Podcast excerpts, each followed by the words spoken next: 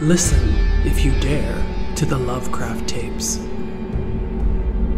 Welcome to the Lovecraft Tapes. I am Jeremy, your keeper of arcane lore, and we play Call of Cthulhu, a horror role playing game based upon the fictional works of H.P. Lovecraft. Your investigators of the unknown are Brian as Jack Whiteside, Is Roy okay? Someone check on Roy. Gabe as Roy Arroyo, I am okay, but thanks for checking. and Matt as Rocky Arroyo. Well, it can't possibly be as bad as the uh, last year's Christmas party. That, oh, ooh, that that took a while to clean up. Well, welcome, players. How's your day going so far? wet. Crazy. What? Is it really raining out that way? Uh, it was, yeah. Or you just uh, been uh, engaging in uh, tentacle porn? Yes, lots and lots of. tentacle porn. Nice.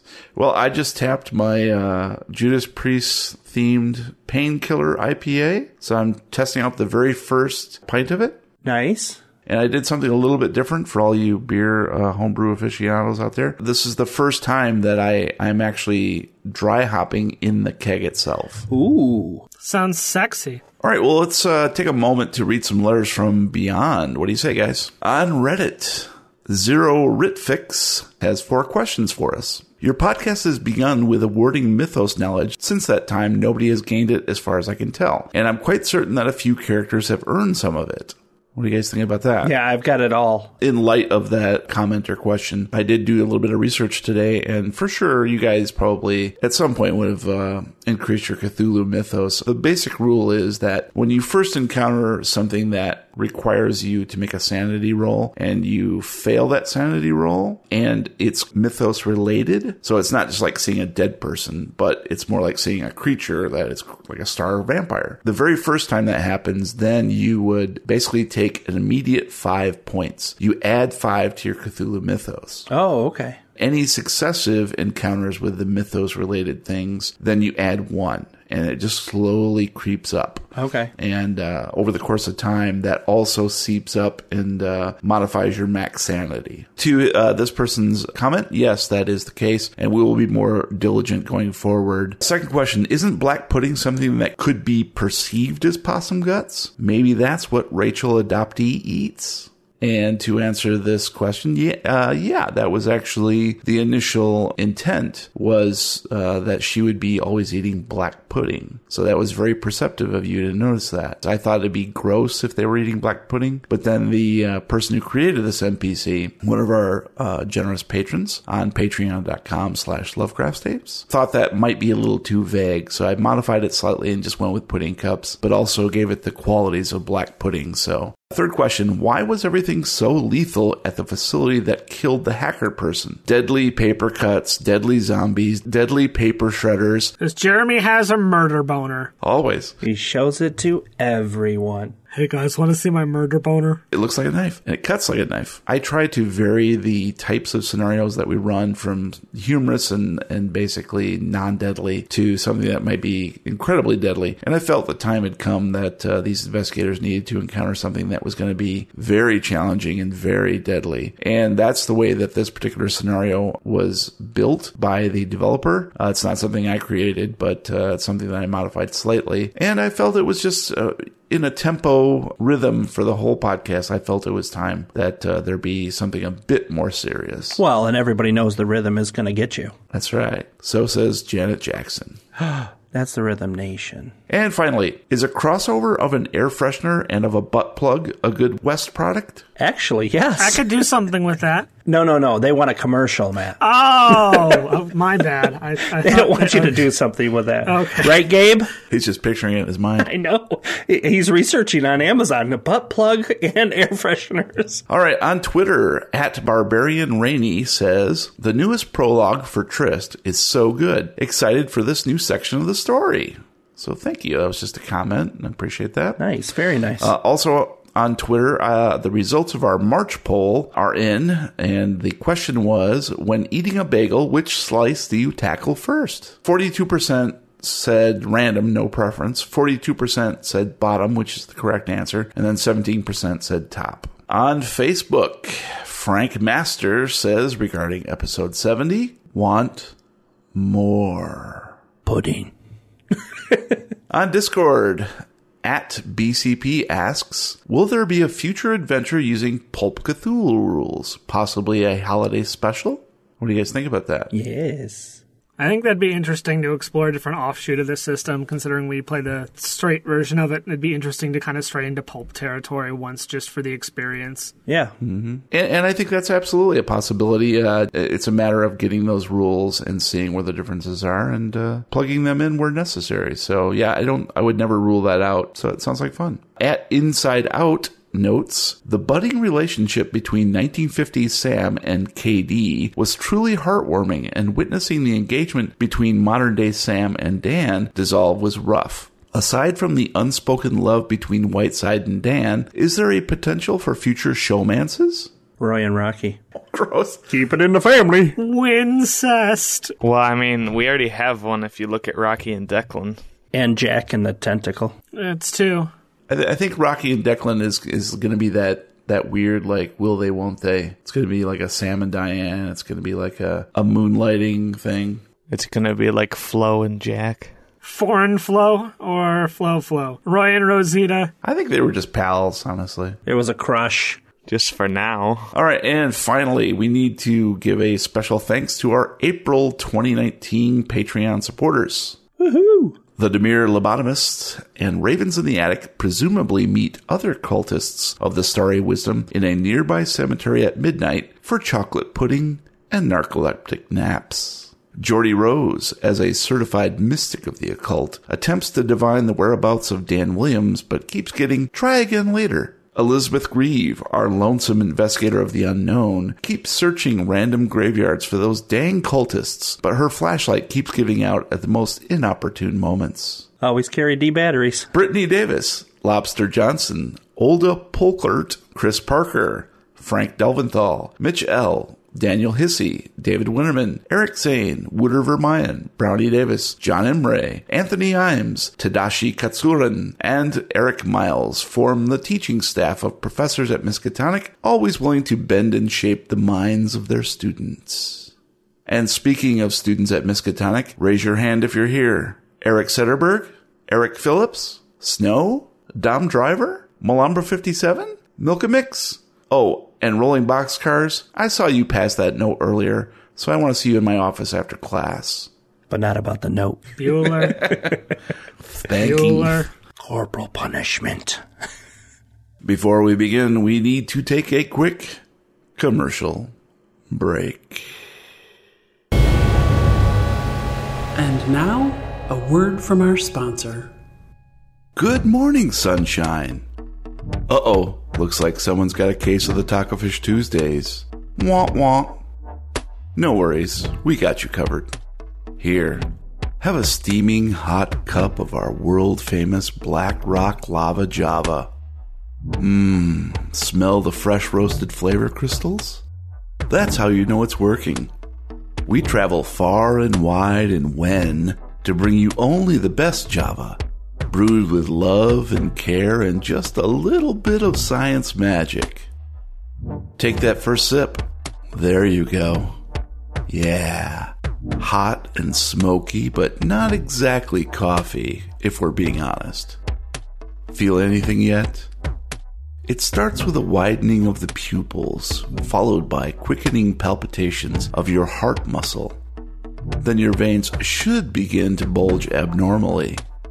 Don't worry, it's all part of the process. Go with the flow, the lava flow, if you will. Now, think back to last night. Bit hazy, right? Black Rock is erasing all the bad stuff from yesterday. Spout off to your boss? Gone. Threw a punch at your best friend? Never happened. Run over a hobo on your evening commute to Dover? It's only a blip in the news to you. Whoa there, big fella. Only one cup a day. Wouldn't want you to go full tabula rasa on us.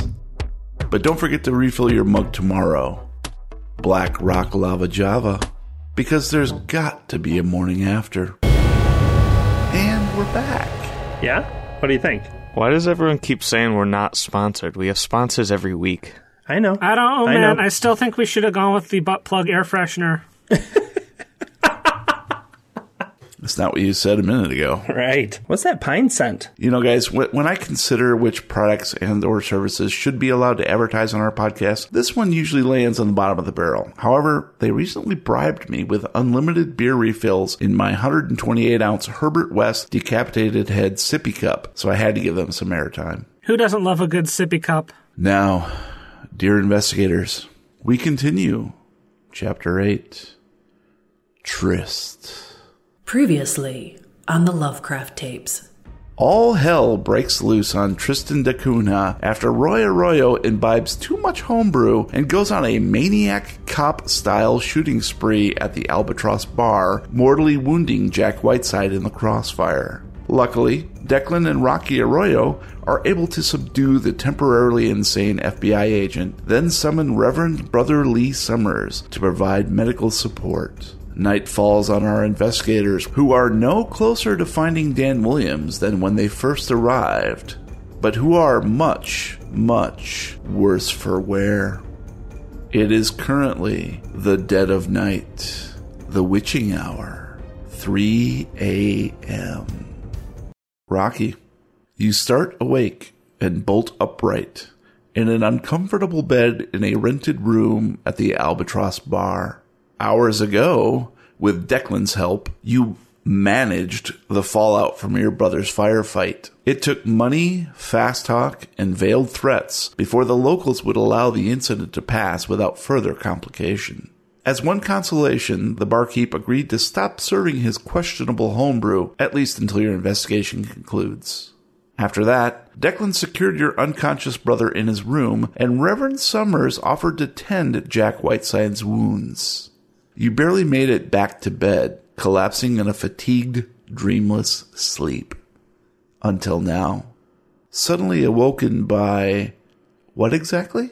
Your eyes struggle to adjust to the gloom of your quarters. So the first thing I see when I wake up is an amorphous blob of shadow kind of hovering a couple inches off the ground. And I'm going to take a second to kind of, you know, wipe the sleep from my eyes, stare down at it a little harder, and it starts to resolve into a form. And that form is Brother Maury Aubris. And I'm going to need you to make a sanity roll. Uh, I needed a 70 and I rolled a 73. That is a failure. So you are going to take one point of sanity damage. Alrighty. That puts me at 69. Ah, quit in the game.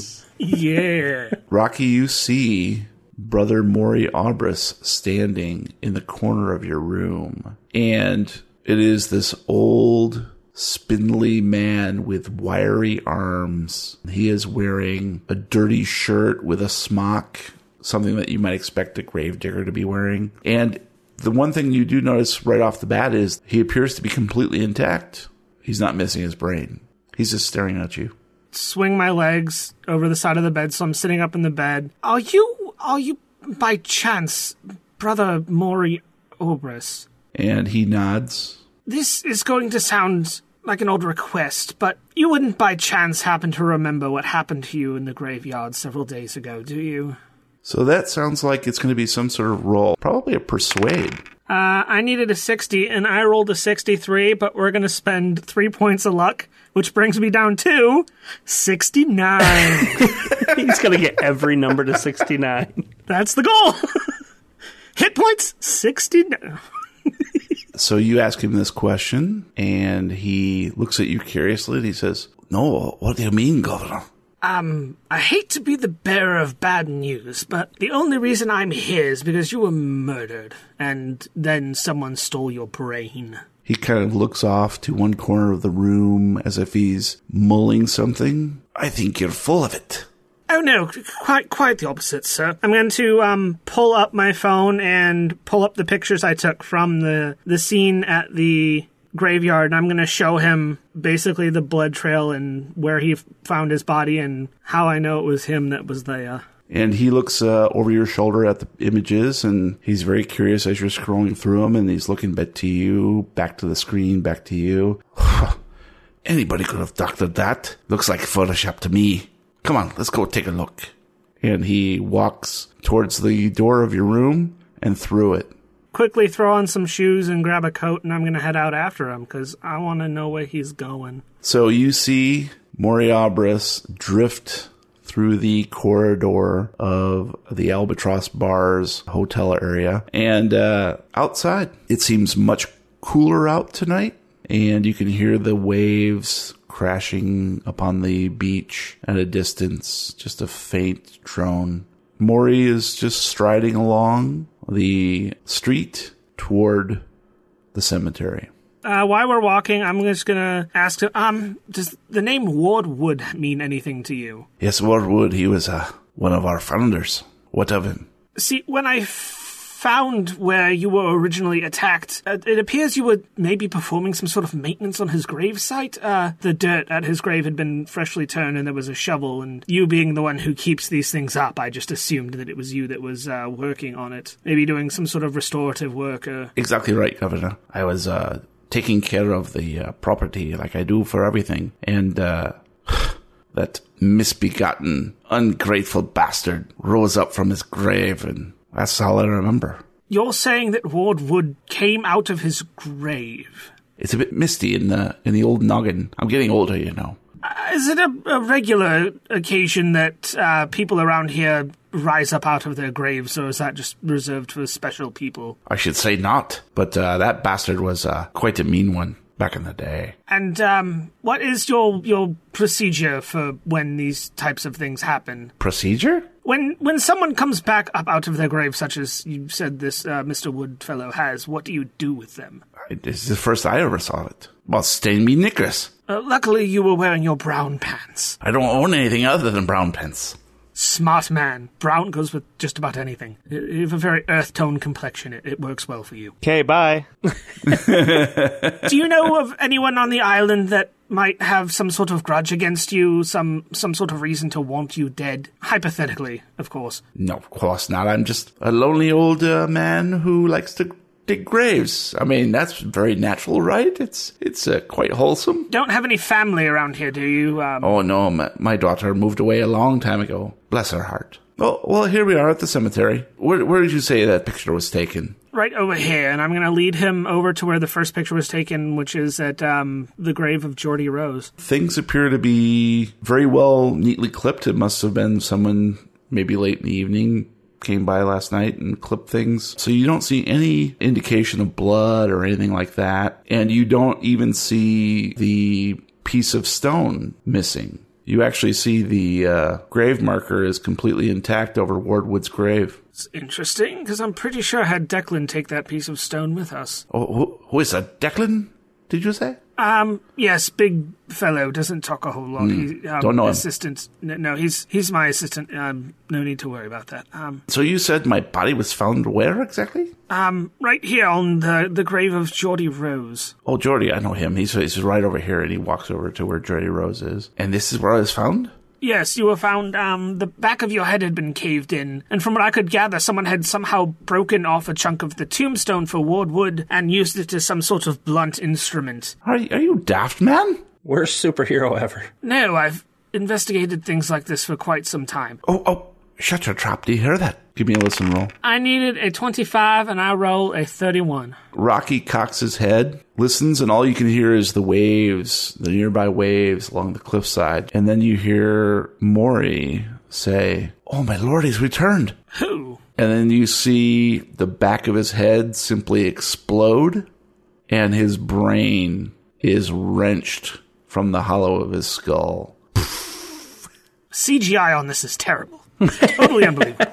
I'm going to need you to make a sanity roll, please. Another one, you say? Hmm, All right. Shock upon shock. I needed a 69, and I rolled a 67. Therefore, I have succeeded. so you don't take any more sanity damage. However, you do see Moriabris collapse to his knees, and the brain is hovering in midair. You're just a few feet away from this, and you see it slowly disappear as if it were being eaten by a creature that you can't see. And then you do hear directly behind you approaching feet. gun out, kind of at the ready, spin around, with my phone flashlight pointing outwards so I can get a better view of who's trying to sneak up behind me. So Rocky whirls around, gun in hand, to see Reverend Brother Lee Summers. The Reverend looks like some sort of black and white flickering, almost like a newsreel version of himself. And next to him is some sort of hulking, frog like monstrosity that is slightly larger than man sized. And they are approaching toward you fast. I'm just gonna kinda silently take a couple of steps to the side and see what they do. And make sure I keep my gun trained on them though, just in case. They approach Moriobris. Reverend Brotherly Summers kneels down and pulls something from a robe pocket. Why don't you go ahead and give me a spot hidden? I needed a 60, I rolled a 29, that is a hard success. He has a frog in his hand. He kneels over the body of Moriobris for a moment. His hand holding the frog goes towards Moriobris's mouth, and that's all you can see as it obscures your vision while he kneels over the body. After a moment, he stands up, looks southward, and s- says something, but you can't hear it. Can I try reading his lips from where I'm at? You may. The 50 50 shot. I needed a 50. I rolled a 55, but I really want to know what's going on at this point, so we're going to spend the five points and go down to 64. So you watch his face rapidly trying to figure out what he is saying that you can't hear. And you come up with two words that chill your backbone if you are correct. And those two words are Father Dagon. Well, shit. And then you wake up in bed. Roy, your throat is dry, parched, coated in soot, burning with a fire from inside that won't go out. With a croak, you thrash upon your bed and fall to the floor. Slowly, reality seeps back in. You remember what happened hours before with distinct clarity the gunfire, the breaking glass, the screams. At the time, it felt as though someone else controlled you, pulling marionette strings while you fought helplessly against an alien compulsion.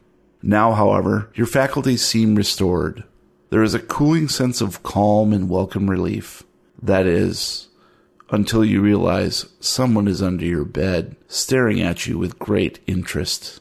I'll uh, flip the lamp on. So you crab walk back towards the lamp on your bedside and flip it on at the same moment that a woman crab crawls out from under your bed, hair hanging in her face. And you realize this is Sister Ingrid Pitt, fully restored, not showing any signs of the burning or drowning.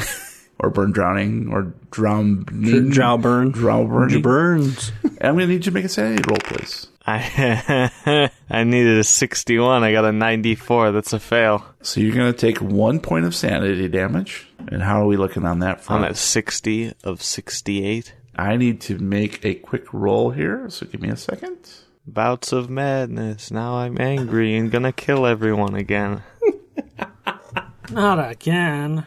Look, we can't use the same thing in two episodes, guys. That's lazy writing. Writing. It's still real to me. I mean, yeah, we have to do something with the scripting for this show. Oh, I'm seeing a lot of numbers getting thrown out there right now. Nervous, are you? Yeah, Me too.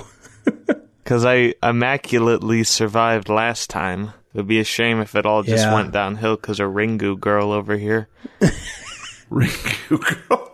was ah. and she stands to her full height, which is about five foot four, and parts the hair out of her eyes and looks at you with what appears to be empathy or concern. I know you. You're dead. What are you doing here? And why are you eating frogs? So that's going to be what kind of roll is that going to be? Small talk? I don't know. There's charm, fast talk, intimidate, or persuade. What what would you guys say that is? Well, I feel like I'm trying to relate to her. Charm seems fine. Yeah. Go. Haha, I needed a 50. I got a 16. That's a hard success. So she cocks her head and looks at you, smiling slightly, and, and says, "Dad, what are you talking about? I saw your body at the morgue. My my body? You uh you threw up a frog and gave me a gave me a little fright there. What, what do you mean morgue? What, what, what's that even mean? You don't know what a morgue is, really? I gotta, I gotta define this for you. So, Sir, I know what a morgue is, but uh, we, we don't have anything like that here. whatever. Like, Are, are you high? Have you been uh, with the reefer? yeah, I I do like the reef. Don't fear the reefer. You know my friend Rosita? Oh, I seen your body around other dead bodies, so I don't know what you call it on this backwards island, but to me, that's a morgue. So you're a looky loo. If you've seen my body, you're, what are you, a peeping Tom? I mean, my name's Roy, but I do peep. Peeping Roy? Well, this is all very fascinating, but I, I have to get back to work. Hey, you want to walk and talk? You want to tell me about that work? Because I think I might be able to help Well, you. Sure. Are, are you a scientist? Yes. The name's Clint Westtree. You look more like a Rick to me, but okay, follow along. And uh, she goes out and disappears through your door. So I'll uh, I'll chase her opening doors because I have to. Don't go chasing waterfalls. She is clearly heading towards the Thatched House Museum. Good. And she's perfectly willing to keep up uh, patter with you All right. if you want to ask her anything. So uh you work at the near the museum or in the museum, right? I use it as a kind of base, yes, uh, but I, I work, actually work out in the lava fields. Yeah, yeah. What are you studying out there? Oh, you know, it's uh, I'm a geologist, so uh, I, I study rocks mostly. Uh, it's very fascinating here with the volcano that uh, once erupted. So I take samples and I measure uh, to see if there's any rumblings, that sort of thing. I knew a great great man that once said that rocks are neat. Rocks are neat, yes. I, I I like that a lot. Yes, it's a good sentiment. Yeah. We have a lot of black rock here. So uh what what specifically have you been looking into? Like have, have you made any discoveries, anything unusual, anything that I might have seen? I nothing that you would have seen, I'm sure, uh, unless you're you know very familiar with uh, sort of volcanic uh, porous rocks. The fields are very fascinating. They have all these different winding, almost as if the flow of the lava were telling a tale. You don't think you're dead, do you? Me, I'm I'm walking around, aren't I? Do you have any kind of memories of frogs getting jammed into your skull or something like that, lingering around? Oh, my friend, we haven't seen a frog around here in quite some time. I mean, take a look around. We're, we're surrounded by salt water. Maybe they're adapting. It's a new world, you know. It's a whole new That world. evolution gambit and what have. Well, I suppose yes. Uh, I have seen some uh, odd creatures here. You know, the odd uh, leaping uh, bird or uh, you know snake with uh, wings on it. I don't know, but Well, I guess we could keep going. Maybe you can show me some of your research if that's all right with you. well, oh, sure. We we just gotta stop here at the Thatched House Museum real quick, if you don't mind. All right. She goes around to the uh, back of the Thatched House Museum. Oh, would you give me a hand with this? And she looks like she's trying to pick up something uh, that is uh, made of black rock. It looks like some sort of polished obelisk. I found this in the fields the other day, and uh, I'm just trying to uh, see if it has any kind of symbols or sigils that might be uh, translated. It's on the other side here. Give me a hand. I'll give her a hand. And as you start to approach her, she straightens up and looks over your shoulder. Oh, Reverend, what are you doing here? And then you see her body begin to crisp and blacken from some unseen force of fire. And I'm going to need you to make a sanity roll. Oh, please. yay, again. Hooray, again. Particularly because of the fire thing. Yeah, yeah, yeah. I, I get it. I get it. She got set on fire and Rocky's a dick. Oh, yay. I needed a 60. I got a 92. That's a fail. Super fun. Bouts of madness. And you're going to take uh, one more point of damage, or sanity damage, rather. So you watch in horror as her eyes just sear shut. Her eyelids are just drooping, almost like melted over her eyes. But you can hear her gasping. She's quite clearly still alive. And her entire body is just engulfed in flames and falls at your feet. And then you hear approaching from the south east footsteps. I'll look southeast. You look past her body. For a moment, there's nothing except for the black lava fields in the distance. And then, flickering in and out like an old newsreel, you see your old buddy, Reverend Brother Lee Summers, grinning. And in one hand is a frog, and at his side is a much larger, loathsome frog, hopping, hopping, hopping towards you. Super fun that this whole ex- entire quest is just let's play with Roy's key connections. Ding. Fries are done. And then you wake up in your bed for realsies. Good thing I woke up because I was gonna shoot it. Jack, You slowly rise from the depths of unconsciousness, an uncomfortable burning sensation in your chest. As your eyes open, they are met with the glorious sight of a naked angel hovering overhead, smiling down at you. It takes a few moments before you realize it is merely a painting on the ceiling, softly illuminated by a flickering candle at your bedside. You're in the old St. Mary's Church to the south of town. Vaguely, you recall being carried here by some locals, then soothed to sleep by the reassuring tones of Reverend Brother Lee Summers' honeyed voice. Water. Does anybody have any water? There's no response. You're alone in this empty room. All right, I'm gonna look and see if there's any water on on a table or s- nightstand near me. Any anything that I can drink. There is not. I'm just sitting in the corner chugging all the available water. I'm going to pull out the brown ale in my pocket and Roll for sanity. I'm gonna attempt to sit up. You do so with uh, relative ease. I check myself, check my chest and where I got shot. Feels good. What am I wearing? Your clothes. Okay. And you can see that there are bullet holes in them. Yeah, I'm gonna pull up my shirt and and look at the wound. There are no wounds. All right, I'm gonna dance a jig. Can I have some water? I don't know, Kenya. Go. I'm not going to Kenya to get water. I'm going to um, make note of anything important in the room. Appears to be probably some antechamber of the uh, church. Just a small bed, nightstand uh, with a flickering candle nearby, Bible next to your bed. Hello? As loud as I can muster. There's no response. Hello? As loud as I can catch up. And still no response. But you hear an echo of your voice. Hello? I need relish. So I'm gonna walk to the door and open it up. And standing right in the doorway Oh Christ on a stick! is brother Young John. I'm going to need you to make a sanity roll. I don't just give him a high five. Jesus Christ. It's Jesus Christ. I needed a 78. I got a 57. That's a suck. So even though you're shaken to see brother young John, you notice he appears to be completely intact. There's no wounds on his neck. He's looking at you intently. John, is that you? He nods. How did you get here? I was investigating your murder. He shrugs. Are you here to tell me something? Almost sounded like an intimidate the way you talk. Yeah, I think intimidate. To be honest with you, because I'm like I think he's trying to drive auto. He's still failing. Uh, I needed a 60. I rolled a 32 for intimidate. What are you talking about? When we arrived on this island, it was because three people were murdered, and you were one of them. Stupid. Oh, no, I, I, that's the most ridiculous thing I ever heard. Put my hand out. My name's Jack, Jack Whiteside.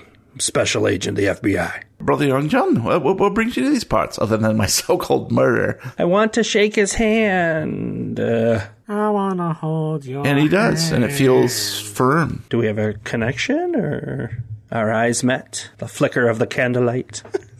Do you know what happened to me? The last thing I remember, I got shot. I'm not sure. I I just uh, closed my eyes for a minute and I was here. I just figured I'd be sleepwalking again. Where were you before before here? Oh, back to my boat. Uh, speaking of which, I gotta get down there. I gotta get ready for uh, early morning uh, fishing. Uh, you mind if I go with you? Oh no, no, come along. All right, let's go. And he exits the church. Oh, we got we got quite a trek. It's all the way to the north. So Yeah, I'm, it, it's strange that you made it this far sleepwalking, isn't it? Wouldn't you think? oh, my house is just around the way. actually. Oh, okay. I don't I don't live on a boat. do. Yeah, but that's the last thing you remembered, though, is being by your boat. Uh, no, no, I just uh, I remember uh, being at home and uh, then I, I I was asleep and then boom, you're there. Strange. I was there. You were there and and you were there, Auntie M. How does he feel about hentai? So have you have you seen anything strange while out on the waters? I know there's tails. There's got to be some tails or some tentacles. Well, you know me. I'm always chasing tails. uh, what about Sonic and Knuckles?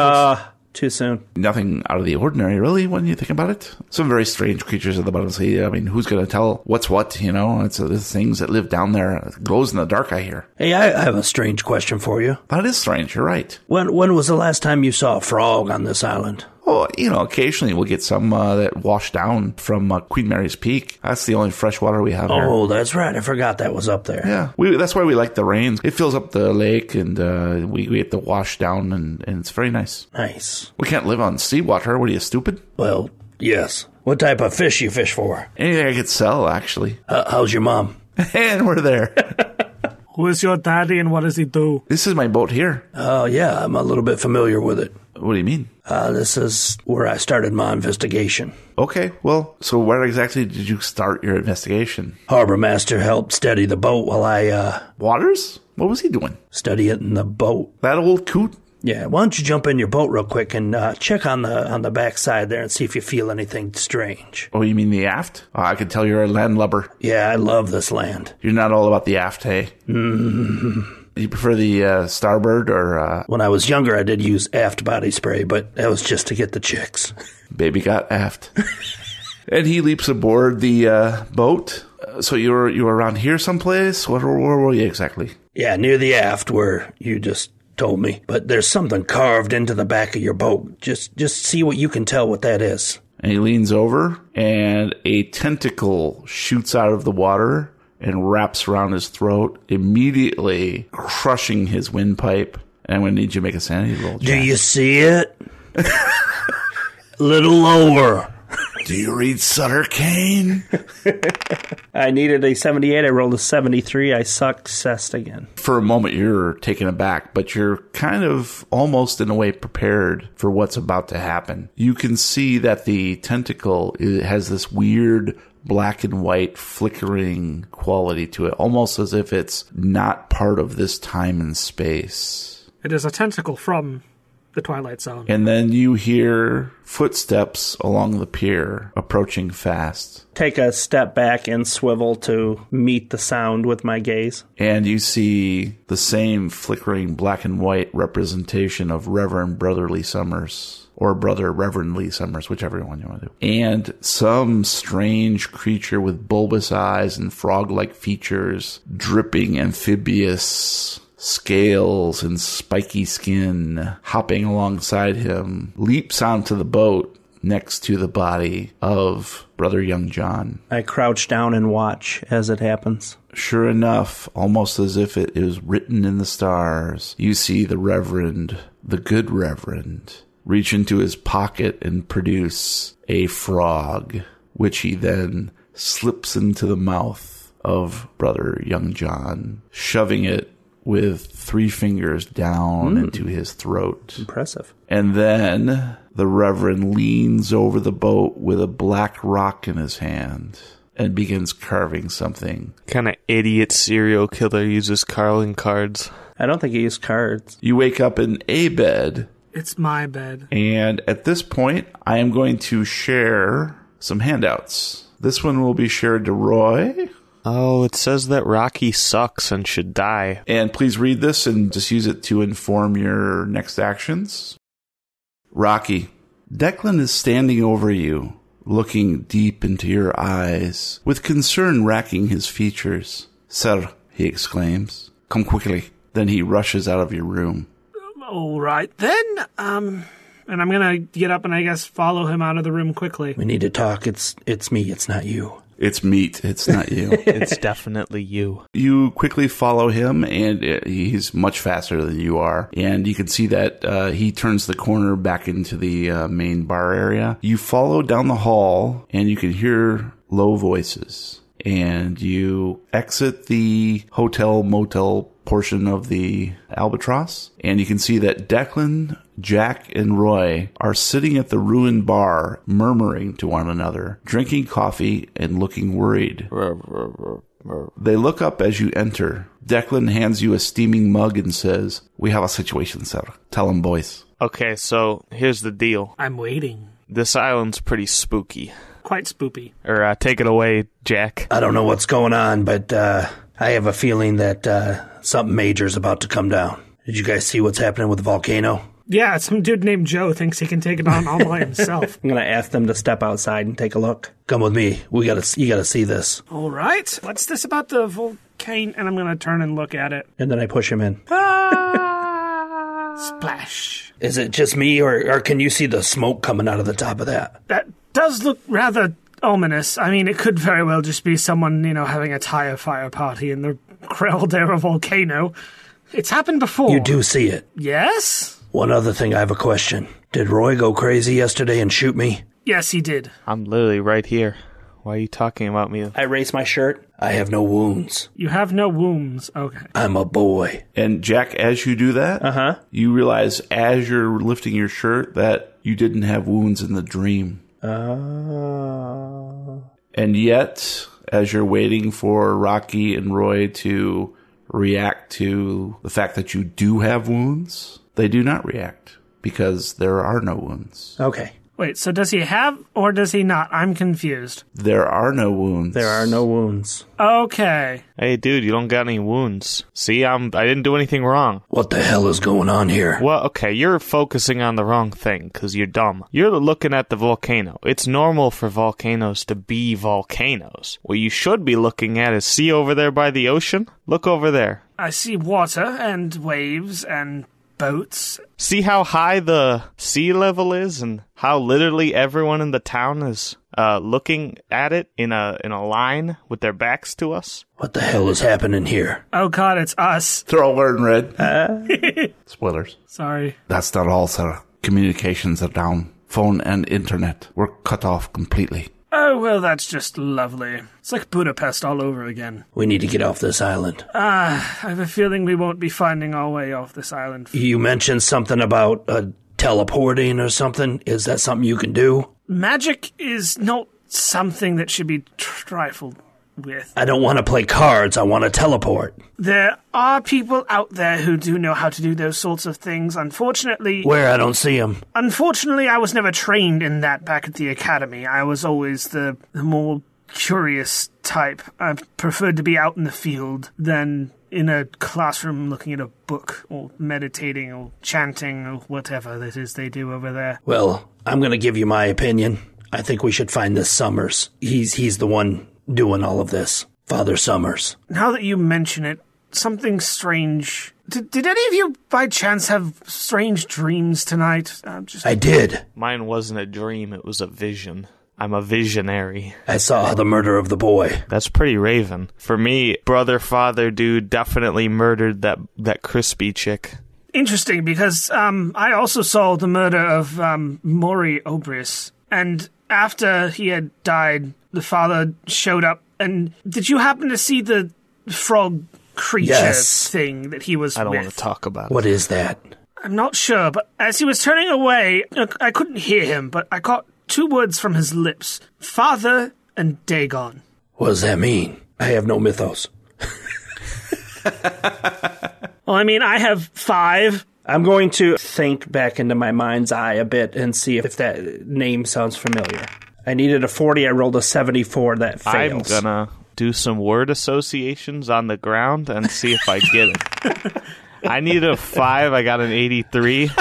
It didn't work. No, I did worse than Gabe. I got a 94. Those particular words don't ring a bell, other than the very utterance of them did cause Rocky great unease. I'm not sure quite what he meant by that, but I get the feeling that it can't be anything good. Well, why don't we go ask him? Where's he at? He's probably down by the shoreline. I mean, everyone else is there. Down by the sea. Or maybe he's back in his church. I mean, Well, we're not splitting up. Oh, I was just about to recommend that we split up, I'll be right back. but I want to see what they're looking at down by the shoreline. I mean, why don't we swing to the church first and then we can head down to the Yeah, shoreline? we're closer to the church right now. all right, So if he's not there, then we'll know. We'll rush right I'll down. sneak off down to the shoreline.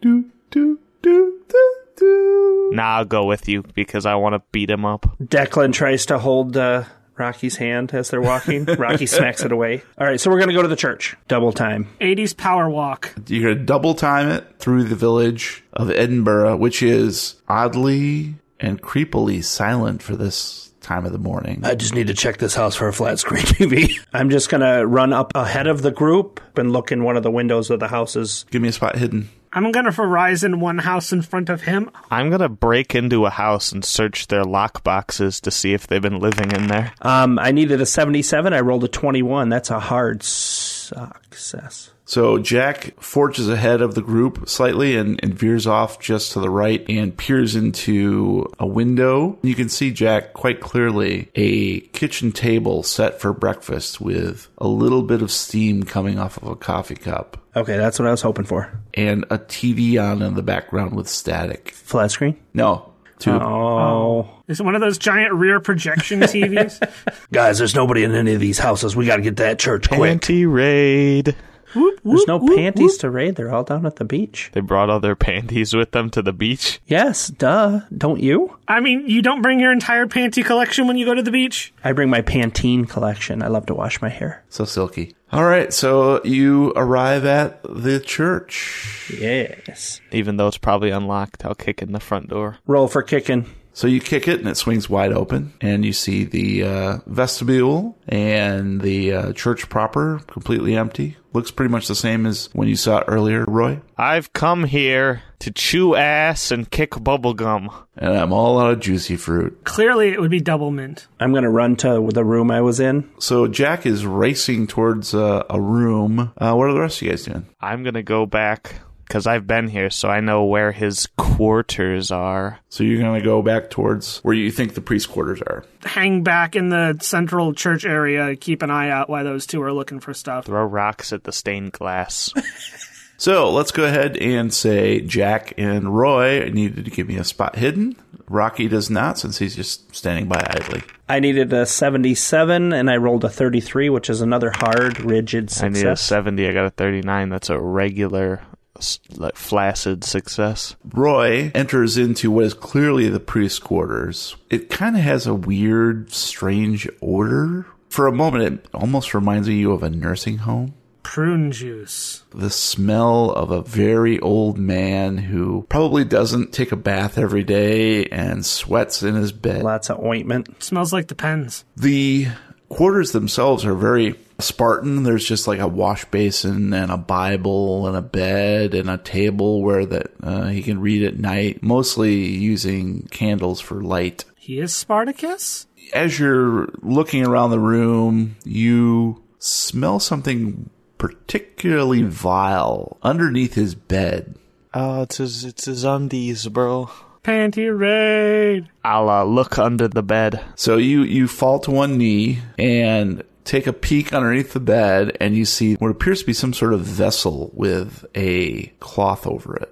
Take it immediately. Don't think. So you reach under and grab it and pull it And pop it and twist it. and you can hear what sounds like the buzzing of flies from underneath the cloth. I'll pull it out so I could get a closer look. Gross. I'll remove the cloth. So you lift the cloth and a couple flies zoom out and you can see that it is his bedpan with maggots crawling in it from his last bowel movement. I'll put the cloth back over it. Rocky, What? I need you to look at this real quick. I don't know. How, you're smarter than me, and I don't know how to decipher this. I know there's something immediately wrong when he says that he that I'm smarter than him. Well, that sounds to me like opposing roles, doesn't it?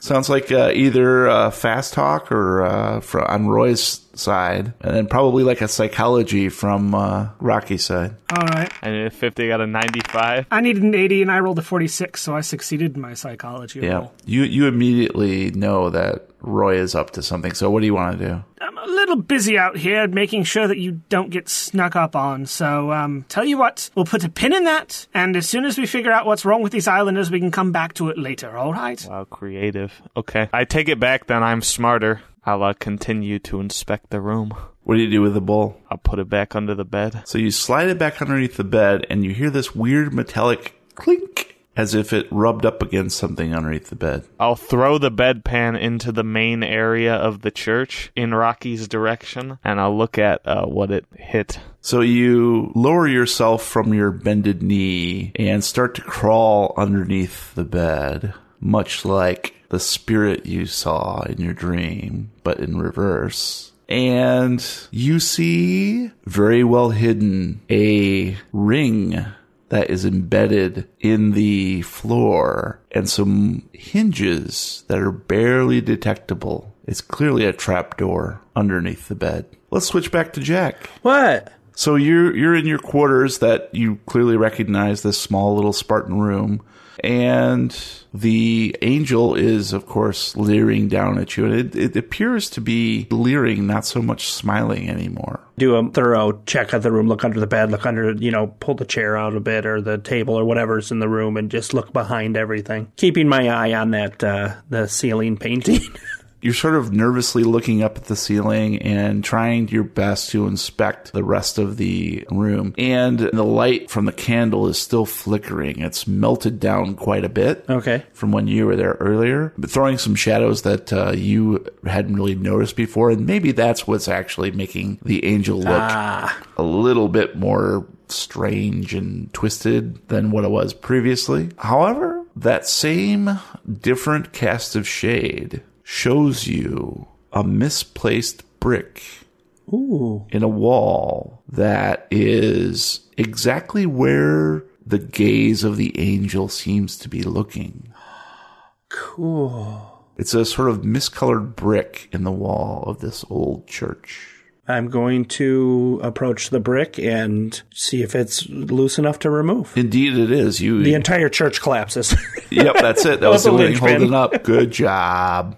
Game over. This brick, the mortar around it is pretty much gone. okay. Uh, you can see like just a little bit of a hardened exterior where it was kept to keep up the illusion that it was still mortared in place. But beyond that, it appears that the brick had been recently replaced and maybe not pushed all the way in. All right. So I'm going to pull it out and pull out the the Declaration of Independence. National Treasure 3, baby! Woohoo! Nicolas Cage shows up from was, it, nowhere. was it a shark or something? so you pull the brick out and you see a darkened hollow blank space behind it. Stick your dick in it. So I promptly lower my pants, And you see uh, what appears to be a small diary. shine my phone in there, and just look around, make sure I'm not missing anything at the, the mouth of the opening of where the brick was. Gotcha. Why don't you go ahead and give me another spot hidden? I don't want to get caught up on anything.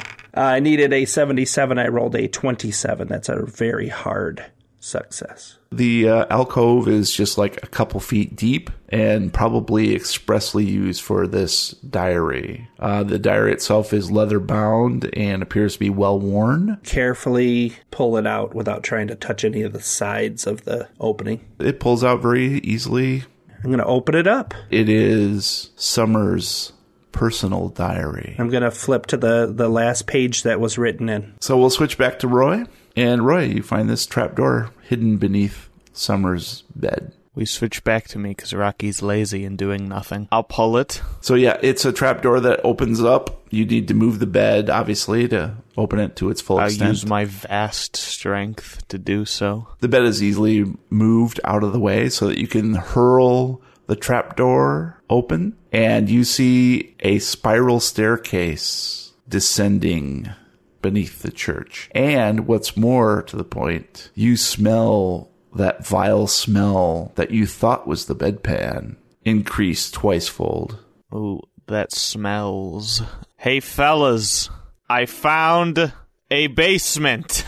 Ace of Base hasn't been together in years. I found a basement.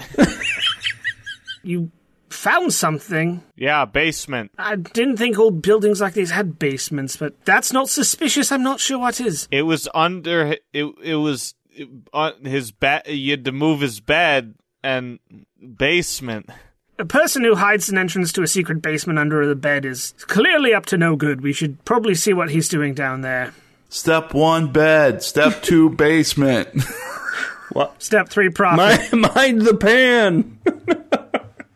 Watch your step. It's a doozy. You you hear a commotion out in the hallway, Jack. Roy yelling something. You're not quite sure what it is because you're so focused on the this last page of the diary that you flip to purposely. It reads Dagon has seen fit to send the fool here on a fool's errand. Love. How ironic. The stranger will ascend to the lake in vain hope of finding his lost love, and thereby open the second portal to make way for the old ones to return. Ah, to think of it. I am blessed to select which of our illustrious citizens will make proper sacrifices. Their souls will ascend with the stranger to begin the ritual. Father Dagon, I await your return. How did he write it deeper at the end? Uh, it's written in bold Oh, good, and in good. larger letters, and it's in all caps. I quickly head out and go towards where Roy was looking. So you head out into the hallway and you see Rocky and Roy standing just outside Lee Summers' quarters, looking in astonished at a trapdoor in the floor. Guys, you see this? Look at this. I hand it over to Rocky.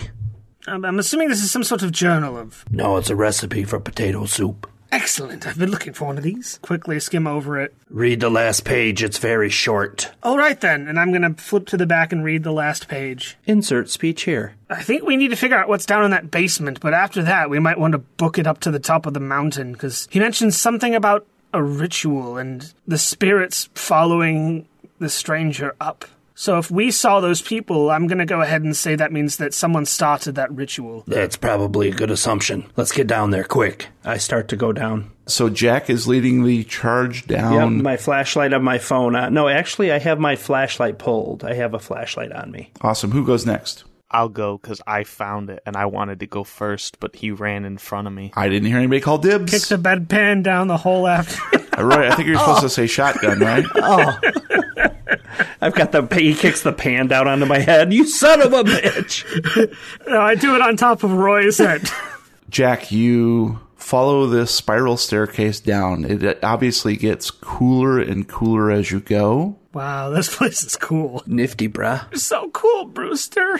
All of you notice the dampness is increasing, the humidity is rising, even as it is cooling down. And what Roy had first assumed was going to be some sort of basement. As you go further, 10 feet, 15 feet, you see the walls slowly begin to turn into jagged, cavernous, cave like texture. And it is pitch black down here. You descend another 10, 15 feet. And run into Vin Diesel. And the stench is increasing threefold now. Oof. Roll for nausea. For just a moment, Jack, you feel a bit uneasy. Are you going to keep going? I'm going to uh, pull my shirt up over my face and continue. Am I am I getting any sense that we're close to the bottom? Like So far, not. It's almost like this spiral staircase is descending into nothingness. You've gone about 30 feet so far. I'll probably go double what we already have. If we don't he- see anything, then then uh, uh, we'll go from there. So after about another 15 feet, you begin to see what is a,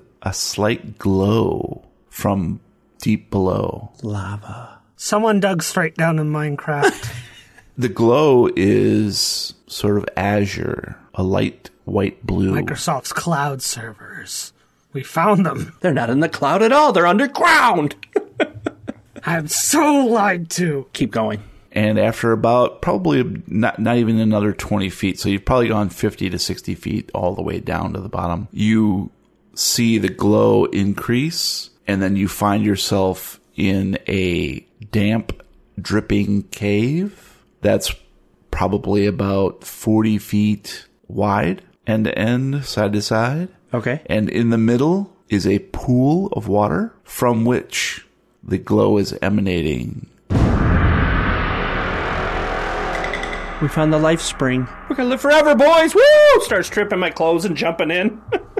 That, or we found, you know, a, a disposal pool for used nuclear fuel, which emits a blue radiation, which is called Chernkov. Radiation. Shut up, science. yeah, that's probably what it is. Under an old church on an island where nobody's at. Thanks a lot. You ruined it. Well, any other thoughts or theories about what's going on? Dan's gonna do something It's stupid. a summoning pool, Dan's now the Hulk. would be my guess, and he's Sweet. that's where it's the, the thing is going to come from when they have things and there's still some things And Brian, what about the uh, volcano? Any theories there? we got to get there next i think what if this is a teleport up to the lake at the top of the volcano What if it's not? one way to find out declan I sir. jump in boy Gabe, what do you think about these people at the shoreline? Um, I think that they're doing something really cool, and they're uh, I, I wasn't allowed to go look. yes you were I'm not going alone. I, they're probably the deep ones summoning. Matt, any theory, overall theories from you? Dagon is, or someone who works for him, maybe the father's kind of trying to use Dan as a pawn to bring about his scheme to bring the old ones back. Is what it seems like to me. Like he's he's preying on that that grief and that want and that need to to bring her back to, to use for his own purposes. And I was thinking that if they're doing some kind of ritual, maybe the smoke at the top of the mountain is him burning some sort of effigy, maybe. Do you think Dan's evil now? I don't think he's evil. I think he's misguided. He's doing the wrong thing, but he thinks he's doing a, the right thing for a good reason. It's he's not intentionally trying to bring about the end of the world. I think he's evil now, and Matt's just not being able to handle it. It's all that booberry. It's it's the lack of blueberry. Well, we are definitely going to find out when we tune in next time for Chapter 8 Trysts. Now, it's time for some recommendos. Please roll D100. I got a 16. I got forty three. I got a 19. I got a six, so it's going to be Matt, Gabe, Brian, then me. Yay! Started off Matthew. this week I have a really a really cool new game to recommend to people. It's uh it's a small indie game called Superland, and it's um what it is is it's like a it's a blend between like Portal and Zelda and Metroid, where the core loop of the game is you explore an area and there are you know puzzles that you have to solve to advance, but maybe you don't have the tools you need to solve it yet, so you have to go off and find another area to solve something, and it's that combination of moving around and backtracking and trying to relate things to solve puzzles that you know at one point you didn't have the equipment to but now you do so you can go back what i like about it is is the aesthetic the game is styled as if the the whole world basically takes place inside this kid's sandbox so you know all the obstacles and stuff are like rulers that are massive because you're really small or you can tell you know the the walls and some of the blocks are made out of you know things like bricks and and legos and so your your take on the role of this this tiny little like cl- almost clay figure. You live in the side of the sandbox that's ruled by the red people, and on the other side there are the blue people. And one day, uh, the well in your community runs dry, so you go underneath to see that the blues have sabotaged your water supply. So the game is you trying to cross from one side of the sandbox to the other to to talk to the blue king to see why he's doing that. And it's um really fun playing with that that really that micro scale and using you know, objects that we think of as small as very large pieces to a puzzle. It's called Supraland and it is $20 on Steam. Cool. We'll check that out. Sounds like a lot of fun. And Gabe. So my recommendo is The Man Who Killed Don Quixote. First of all, the story behind me seeing this movie was a hellish nightmare because it's been in production for years. Then it was halted from being shown in the States and it kind of just sat dormant for about a year. They released it for one night around here one night, one showing only. And I went to the theater and they were like, oh yeah, it broke. You can't watch it. So basically, the entire theater just had to get up and run and go to. Uh, the theater that was closest by, where we all ended up missing like the first five minutes. But, you know, it's okay. We were able to piece it together. So basically, the premise is Adam Driver is a uh, sort of director who in college made a Don Quixote movie as his film project in Spain. And he's going back as an older, more experienced guy to make a, a larger scale Don Quixote movie. And while there, he runs into the actor who had played Don Quixote in his original movie come to find out that he believes he has been Don Quixote for all these years. He, he believes that he was turned into Don Quixote through the filming of that movie. And there's, you know, some fantasy elements like we get to see what Don Quixote believes he's seeing. Oh, it's just such a grand scale and absolutely hilarious. It's a it's a great movie, way better than Endgame. It's called The Man Who Killed Don Quixote. Nice. I cannot wait to see that. I love any kind of Gilliam. So need more of that in our lives. for Yeah, sure. yeah. All right. Brian, how about you? Mine actually is a TV show that I waited till the second season to make sure that it was something that was going to be good. Orville. I'm uh, I was a little on the fence for the first season. Uh, Orville is basically uh, like a Star Trek but comedy. Seth MacFarlane, Family Guy, he's in it and a writer and producer and all that stuff. The the first season was pretty good. It was entertaining. They tried too much slapstick, too, tried to make it too much like a Family Guy setting, and didn't go on as many you know missions and stuff like that. But in the in the second season that I'm about halfway through right now, uh, it it just definitely feels a, a lot more like Star Trek. There's some serious moments, and there's there's actually good, really good acting in it by the characters. So I, I'm I'm really getting into it. and I hope they keep on that track. They they're getting better reviews, and and and more people are watching because of that. I think a lot of the potty humor. There's a little bit here and there just just enough, and the timing is better on the second season for the for the humor as well. Yeah, I I, I highly recommend watching it. Get through the first season because you need the character development. It's not horrible by any means, but it's uh they don't carry really story or relationship from episode to episode except for the main characters. But now in the second season, you're getting character development and romance and action and really really good special effects. I'm really surprised on the budget that they must get for this because the episode that I watched last night it would have been on par with any movie that's out right now. Check out Orville. Um, I think I, I watch it on Hulu. So, but wherever you can get it, check it out. Nice. All right, check that out. My recommendo is going to be a movie as well 1988 Elvira, Mistress of the Dark.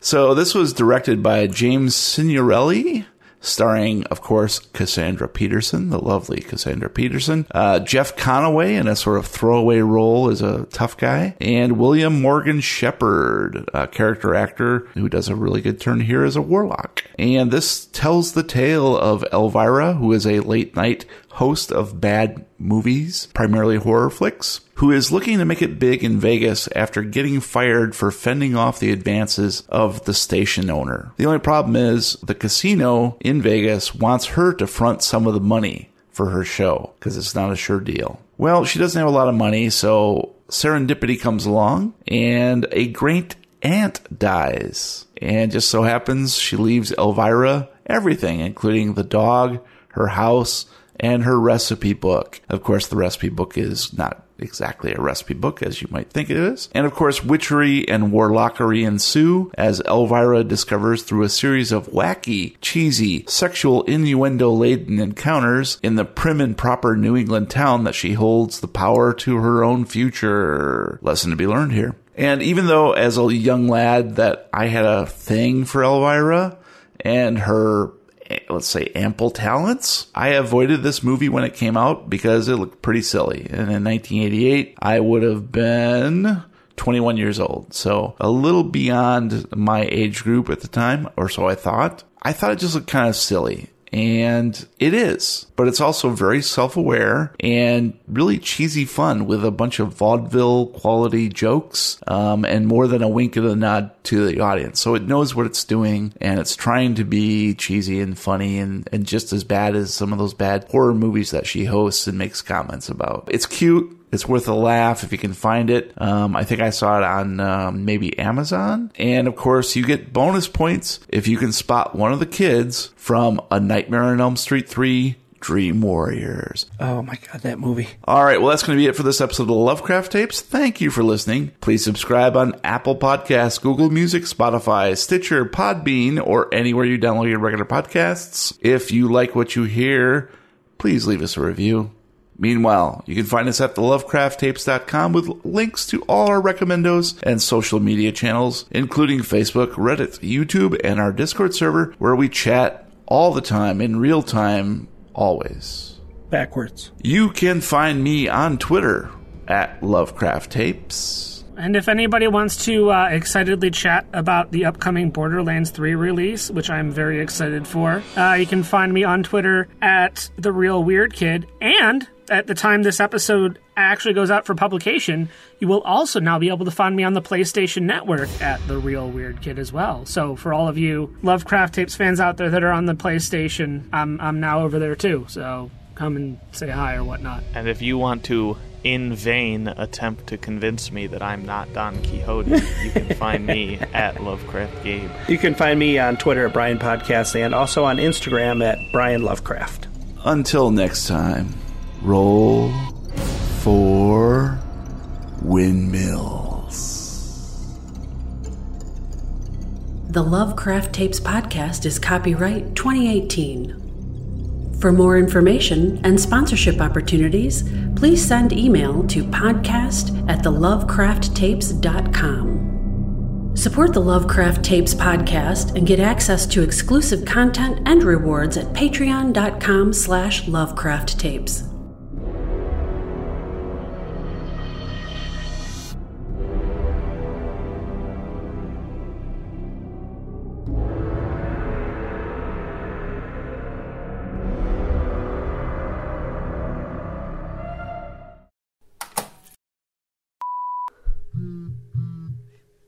Oh, I heard a phone. Up, we gotta start over. Oh God shit! What was damn that? it! Look what you've done now. amateurs, Damn it, Janet.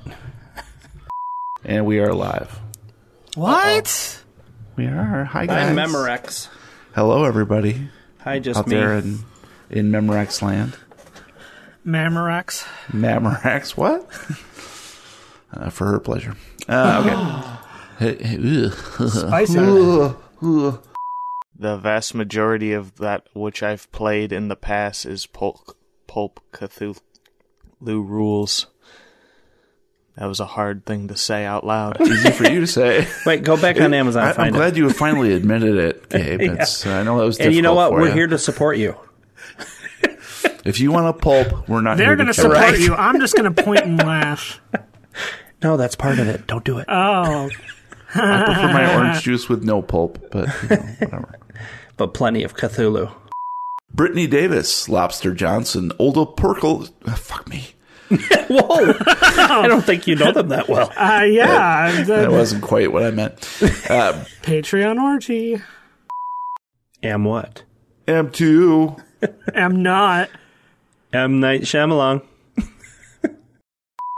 Hours later. Oh, shit me. I don't think that's possible, but we can try. I'm going to shit you hours later. Wait. That sounds uncomfortable. Chair still squeaks. That's good. Yeah, nice squeaky chair. That's what I wake up to. It's just a I squeaky always wanted chair. to edit that out. There's a squeaky chair in the corner, and it's terrifying. For the editor, not for me. I don't know what's scary about. it. Excuse me. Shouldn't burp on YouTube. That's disgusting. Hi, YouTube. How's it feel? It's okay. bro? Other YouTubers have done much worse. No, they haven't. No YouTuber's ever done anything wrong ever. Oh, as an aside, do you guys uh, listen and watch uh, DJ Cumberbund on YouTube? No. You absolutely should. All right. Click on YouTube. He he mashes up songs Oh, and nice. videos, and it is I incredible. keep an eye on Bendy Bunch Cumberblanch, but I don't know if that's the same person or not. Pengu- penguins. Penguins, Penguins. Give me just two seconds. I'll be right back. All right. time's up. Yeah, This one, th- this note that he just gave me said that that Matt's off the show because he's dumb. Yeah. It happens. Since Jeremy can't hear us and he will most definitely not listen to this later, I am not watching Borderlands 3 gameplay right now. And that wasn't me that dropped my glasses. It was uh, it was him. For whoever ends up editing this, blame Jeremy, not me. so, welcome to the new and improved Lovecraft tapes without a GM. It is improved. We get to do what we want. We won. We solved it. Yep, yep. We oh, we find Dan. He's just in the he's in the next hotel He's in the room. thatched museum. We just never yeah, went in there. I wanted to, but Oh. for some reason I couldn't. Hey guys, I was there the whole time. Sorry I didn't say anything. I was just so invested in these thatched houses I, I feel couldn't like I look should away. read this before he comes back. Oh, he's back. I, I've I've been reading this. I've been reading this the whole time. Was that enough time for you to? uh, Almost. They kept talking. yeah, the it was entire just thing. us, not Brian. bunch of jerks. yeah, Brian kept talking and we couldn't get him to shut up. what do I need to make this roll happen, Jeremy? uh, do you have any cult? Occult. I have five. So what number do I need, Jeremy? What number do I need? What number? I'm not How saying much shit. do you Specifically, want? do I Listen. need a hard success You need a one. What are you Gabe. trying to do? to to know what Dagon is? oh, I'm going to roll Well, it too. But I need 'cause Jeremy to, to tell me what number I He's need. not going to. now, to answer your question, no, I won't burst into flames. And then he promptly bursts into flames. and then I freak out. Hot, hot, hot, hot, hot. And I spit out frogs. But How do you like it? like a machine gun. How- Can you guys hear my cat? No. Good. That's because I have my microphone so close to my mouth you can't hear her. Yeah, she's outside going. What, my cat? She's rocking got out. a great beat, but you can't dance to it.